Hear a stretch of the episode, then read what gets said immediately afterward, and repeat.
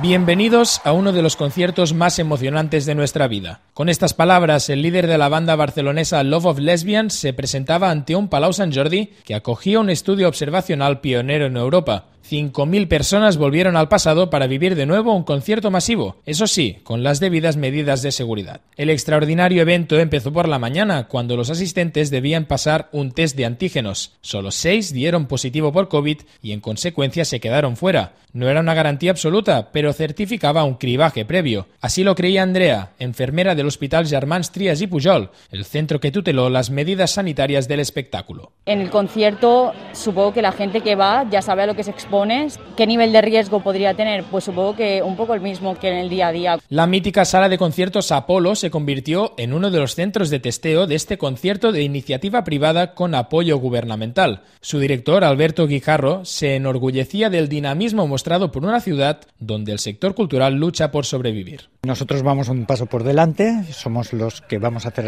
ese segundo paso con 5.000 personas. Ahora en el resto de Europa se están haciendo pruebas con 1.000 personas. Ya con sus resultados negativos, los asistentes se concentraron pacientes en el Palau Sant Jordi, donde se les controló la temperatura y se les proporcionó una mascarilla. Los nervios se percibían entre el público que llevaba más de un año esperando un momento como este aunque sea con mascarilla y con, el palo que me han metido por la nariz antes, estoy contento, estoy muy contento y, y para adelante tú. Nadie por las calles fue la canción que inauguró un concierto que a menudo, por sus títulos como Los males pasajeros o Si salimos de esta, parecían hacer frente a esta pandemia que borró de golpe los conciertos masivos. El público descargó toda esa energía acumulada gritando y cantando, sin tener que respetar la distancia de seguridad. Mónica lo expresaba así. Ha sido una pasada increíble después de tanto tiempo poder disfrutar de un concierto así. Ha sido agotador, también te digo. He pasado un montón de sed.